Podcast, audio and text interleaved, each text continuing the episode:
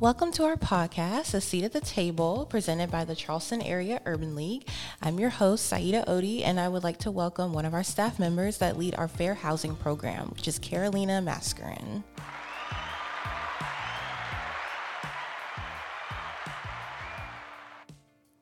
Hey, Carolina. Um, thank you so much for coming to chat with us and explaining about the program. Um, can you just tell us a little bit about yourself and how long you've worked with the Urban League? Hi, Syeda, and thank you for opening this space for us to uh, be able to talk about fair housing. My name is Carolina Mascarin. I have I've been working with the Charleston Urban League for uh, almost uh, 12 years. Uh, I got here in September of 2009 and I've been involved in the housing program um, more directly with the Fair Housing um, Initiative. Okay, great, great. So, what inspired you to work in public service?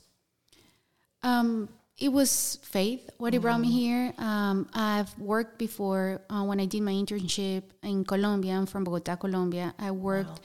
in a um, agency that served um, underserved people. Mm-hmm, mm-hmm. And uh, that was my first experience with nonprofits or community service. And then when I got here to the States, I started working with a, the TV station, uh, the local TV station, a Spanish local TV station. And mm-hmm. then um, I got a job offer. I retired from there, got kids. And then mm-hmm, right. after that, uh, I was looking for something that I would a would have more flexibility, but also uh, be serving more the community. And these open up, and since then I've been here. That's great, and we are so so great to have you here. I'm so appreciative of all of the work that you do. That is fantastic. Um, so the Fair Housing Program, tell us about that and its services. The Fair Housing Program is a program that the Charleston Urban League has been leading for a while. Uh, mm. We are the agency in Charleston, South Carolina, in Charleston MS area, who have been doing this uh, for at least 20 years. Um, yeah, wow. Mm-hmm. In the Charleston area. Um, the city of Charleston had somebody doing this, and after this person retired, it was led to us. Um, the fair housing program has an importance in a community, um, more because um, the residents don't know what fair housing is. Mm-hmm. So uh, the main goal of the program, excuse me, is educate the residents in the area to know what is fair housing and what are their rights. Um, but also, if they feel that they have been discriminated against in any housing transaction or matter, um, we're here to help and to counsel them. And then, if it has to proceed to a housing discrimination complaint, we're mm-hmm. here for them to that as well. Okay. Great. Okay. Um, so, with the housing market and inflation and with everything going on, um, how do you feel about the state of the housing and renting market and what it's doing to the community? Well, I think these been this has been going for a while, and specifically in Charleston, mm-hmm. we've noticed the increase of rent. And South Carolina is one of the few states that don't have a cap rent. So we see the increase of rent due to inflation. Mm-hmm. Uh, landlords have to also to accommodate their, their, their, themselves to whatever the inflation is. Right. Uh, at this moment, uh, the disadvantage that we have is that Charleston, and we have been talking about it for a while, with the city of Charleston, the city of North Charleston, the counties uh, how unaffordable uh, the housing market is becoming, specifically in the cities where the people who need to live in affordable housing, uh, they don't have access to it, uh-huh. but also they don't have. Uh, it's, it's, it's, a way in the in, if they don't live in the city, they have to think about transportation.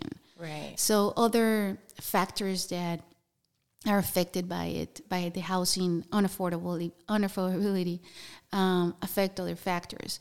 Um, if I don't live close to my work, which right. is unaffordable living in downtown Charleston now, I have mm-hmm. to live in an area which is further away, but there's no public transportation. So if I don't right. have a car, I cannot get access. Mm-hmm. So there are a lot of factors that uh, minorities and low income people are affected by uh, the current housing market. Yeah.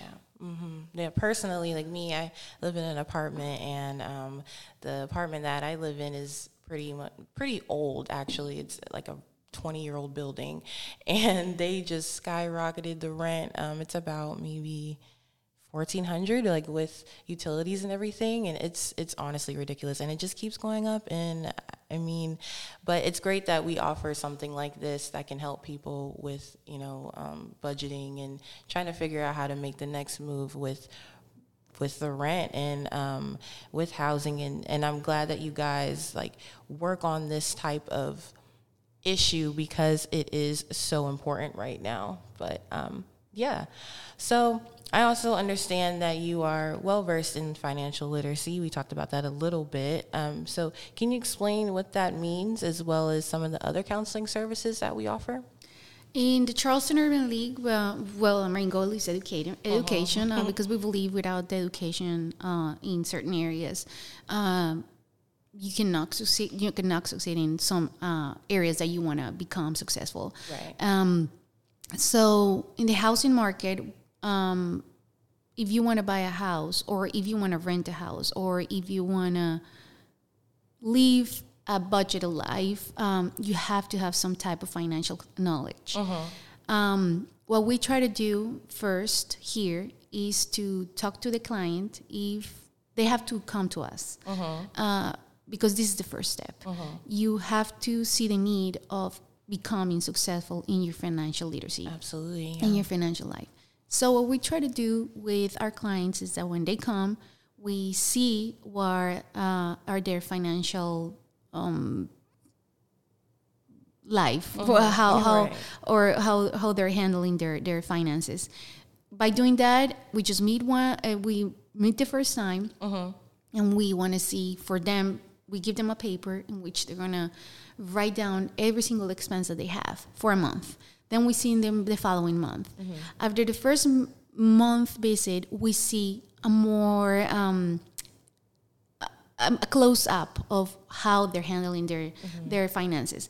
But by that exercise, a lot of people realize how much are they spending, how much they don't need to spend, yeah. how much they should be saving. Uh, because when you see Mm-hmm. Yeah, when you see it, it makes when you difference. see it, it makes a lot of difference. and when you do the exercise, even to writing five dollars for gum or ten dollars in Chick Fil A, or mm-hmm. you know, the, right. it, it, it helps. Little things. Yeah. It's the little things that add up. Yeah. And when uh, so so I like that about the program. And then whenever they start uh, the second time that we meet, uh, we try to create a program that it works for them, but it's not us doing the program for them. Uh-huh. It's them working with us with our counseling and see if they can get to the next step. Uh-huh. We see a lot of success on this. Um, we do also first time home buyers and without the financial knowledge we cannot send somebody to buy a house because right. first you have to have financial literacy especially if you don't have uh, a lot of budget in order mm. for you to to to spend more and then go whatever with the financial crisis in 2009 happened right. so we have to educate people and this is one of the main goals that we try to say here is you're able to buy a house mm-hmm. you're able to rent but also obviously depending on what type of the financial uh, jobs you're in, yeah. you're in. Mm-hmm. but it's you also have to be clear on on what your finances are and how you can budget better uh-huh. Absolutely, I definitely agree. Um, that's something I have to work on too. um, definitely with like the pandemic and how easy it is to like online shop and yeah. just you know go out to eat and, and all of that. And it's like, wow, okay, this adds up. Oh man, so um, that's great. That's great that you guys do that. So, um, what are some of your suggestions for the working class to stay afloat in this economy right now? I know, right? Big question. it's a really open question. Just so, so, for us, in order for, in general, all of us, um, anything you just mentioned, the pandemic, uh-huh. we the world was closed up for two years, pretty much, yeah. and yeah. we're relearning how to interact and learn and, and live again. Uh-huh. Um, I think uh, how you can be successful. I wish uh, we can get back financial literacy to back to schools. Mm. That's a main goal that we should all have in government. I, I, don't know if that's something that we can do, but financial literacy is basic, um, and that's what has gotten us to this point in mm-hmm. many ways to many people mm-hmm. because we don't know how to handle our finances.